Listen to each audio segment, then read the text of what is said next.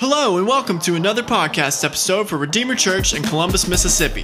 Our desire with these episodes is to provide quality content based on the material we're working through in our weekly core group meetings. We're striving to build a multi demographic community of believers with the purpose of glorifying God through proclaiming the gospel, making disciples, and resting in Christ. We hope you enjoyed today's podcast.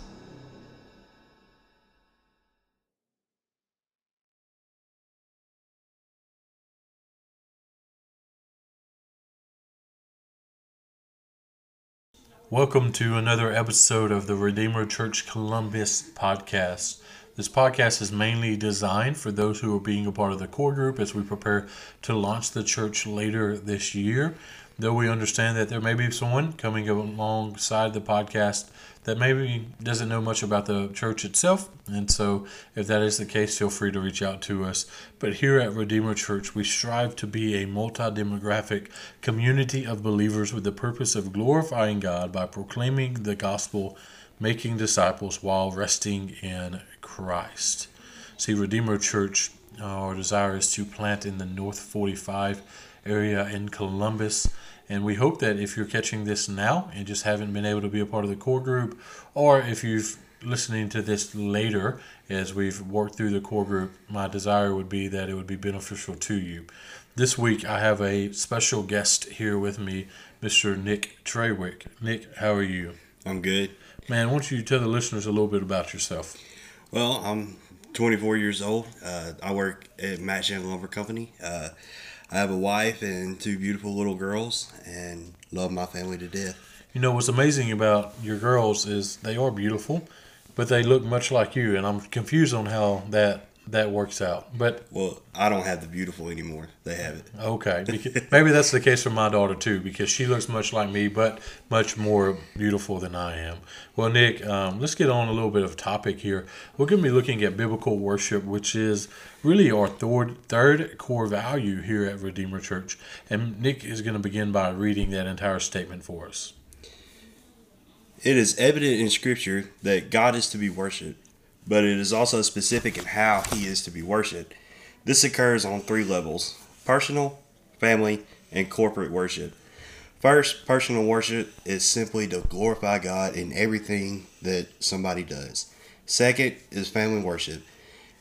Is the individual families worshiping God together in their home. The third is corporate worship. Is the commitment to prayer, reading of scripture, preaching, songs, communion, and baptism during the weekly worship gathering. Now, this statement has been one that uh, the other elder and I spent much time pouring through and really just see the importance of it. Now, this isn't an expansive topic or this isn't an expansive explanation of the topic because worship is um, a very, very hard topic to get into because we get into modes as well as motivations and things of that nature. But our desire here is really just to point out a few things. Uh, first and foremost is that Scripture is abundantly clear that God is to be worshiped. Um, how that looks and how often and in what way you know, those are a matter of debate and things of the such.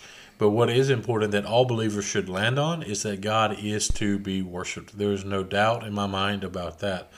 Um, during our core group time, we really looked at Psalms 8, 1 through 11, fo- mainly focusing on verse 2 and verse 4, I believe, where it really just talks about how God is the creator of the world and the moon and the sun and the stars. And because of this, we see his handiwork and his worthiness to be worshiped. God is worthy to be worshiped. But as the statement goes on to say, this occurs on three levels personal, family, and corporate. All that being said, what would be something that is on a personal worship level? Okay, so the statement says first, personal worship is simply to glorify God in everything that one does.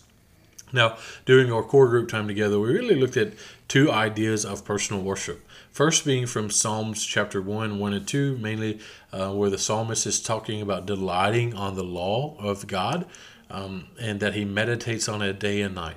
So, personal worship is something that we do um, practice, if it be through reading of the word or prayer or maybe even some kind of worship in our vehicles or through song of some sort when it's just us and no one else.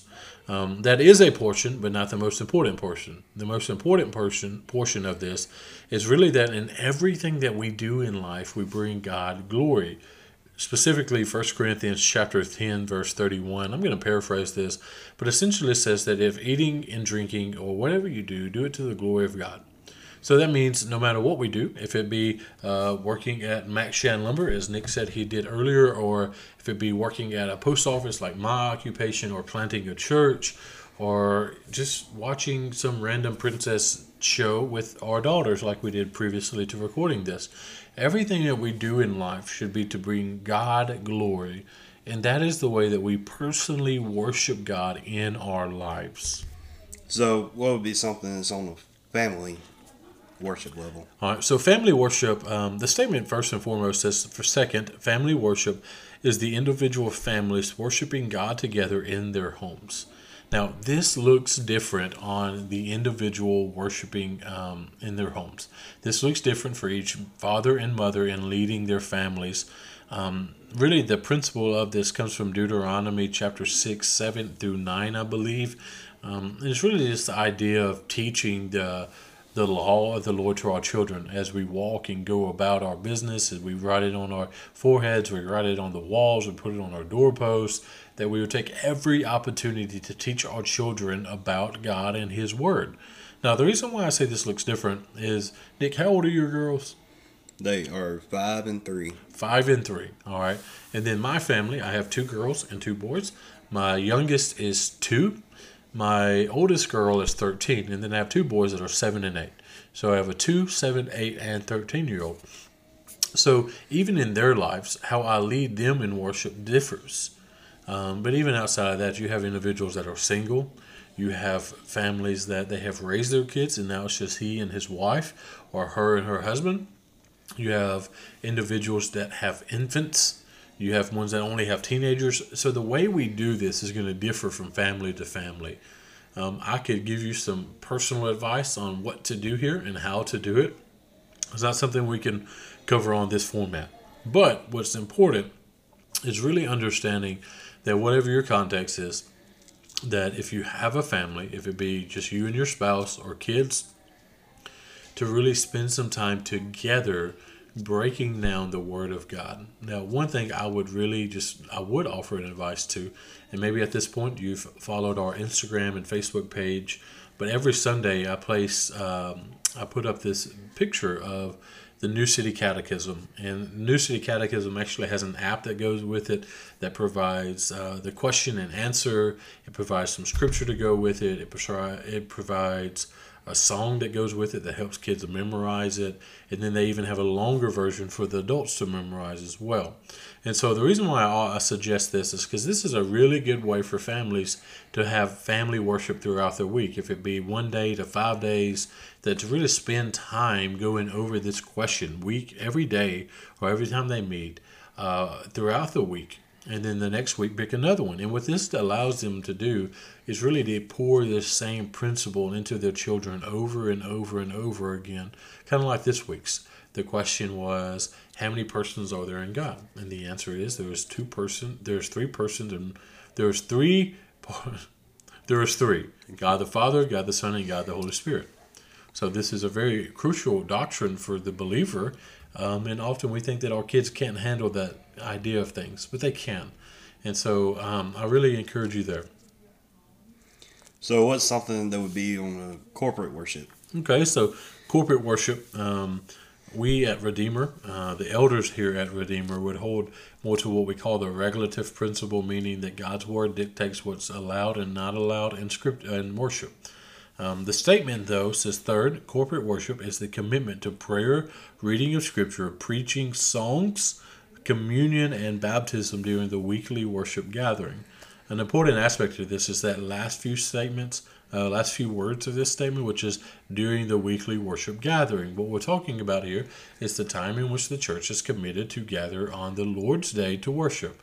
Now, depending on the stage of the church's life, that may be a Sunday morning, or it may be a Sunday evening, or sometime it may be a Sunday night. Uh, the time isn't as necessary, but the day hits. And so this is what we commit to doing weekly during the worship gathering. Uh, if we were to have worship on a different day, it wouldn't as be an imperative that we follow this format. Um, but doing these things, prayer, reading of scripture, preaching, psalms, communion, and baptism, are all a huge aspect of worship. Um, when we discussed this, we mainly looked at Colossians 3 16 and 17 and Ephesians 5 19. And what it talks about is admonishing and building up one another uh, in sound doctrine through the, the singing of psalms and hymns and spiritual songs. And so that verse mainly addresses the singing, but I think the teaching aspects there too, and that you're teaching one another as you sing. And now these other aspects are just ways in which we think that we see in Scripture that the, the worship of God's people happens. Prayer is a form of worship. Reading of Scripture outside of the Scripture being preached is a form of worship. Preaching itself Obviously, the one preaching is worshiping, but the one receiving the word being preached is worshiping by uh, being attentive to the word, by making notes, by just paying attention and applying it to their lives. Singing songs is obviously something most individuals really relate to worship as is, so I don't want to spend much time there, but it's really just glorifying God by what we sing. Um, that helps build up one another as well communion is one of the most amazing ways we can worship because it's remembering what Christ has done for us. Now, we have not landed where we're going to, how often we're going to practice this. It will either be weekly or monthly. I'm not exactly sure yet, uh, so don't hold me to anything there. And then baptism. Baptism is a wonderful, wonderful form of worship, not only for the one baptizing, but not only, and not even the one being baptized, but for the entire congregation. Um, because what we see in this is a physical representation of the inward change of the individual. So, what we see is one raising from death unto life, and we as a body of believers can come alongside them and worship together. See, when you put all of these things together, you get a wonderful recipe of true biblical corporate worship. And so, Nick, those are the three things um, we could go in much more detail in every one of them, and I could give some resources for every one of these. Um, and maybe you're listening and you would like those. Reach out to me. I'd be more than glad to kind of point you in that direction or answer any questions. But Nick, before we get off the recording today, do you want to add anything, or maybe maybe you have a question you want to ask in front of uh, everybody? Listen, all ten people that listen. Not really, James. It's very.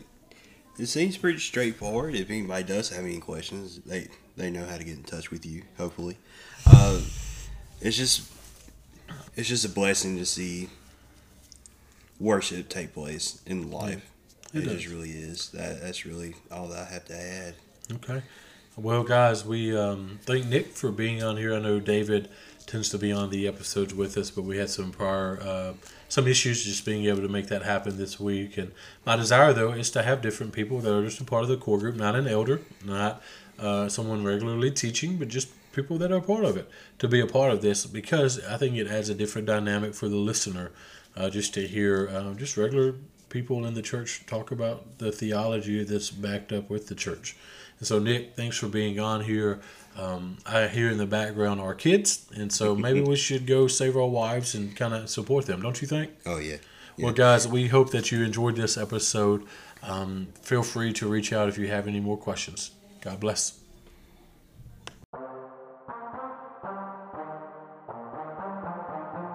Thank you for listening to another podcast episode for Redeemer Church in Columbus, Mississippi. We hope this material has been beneficial.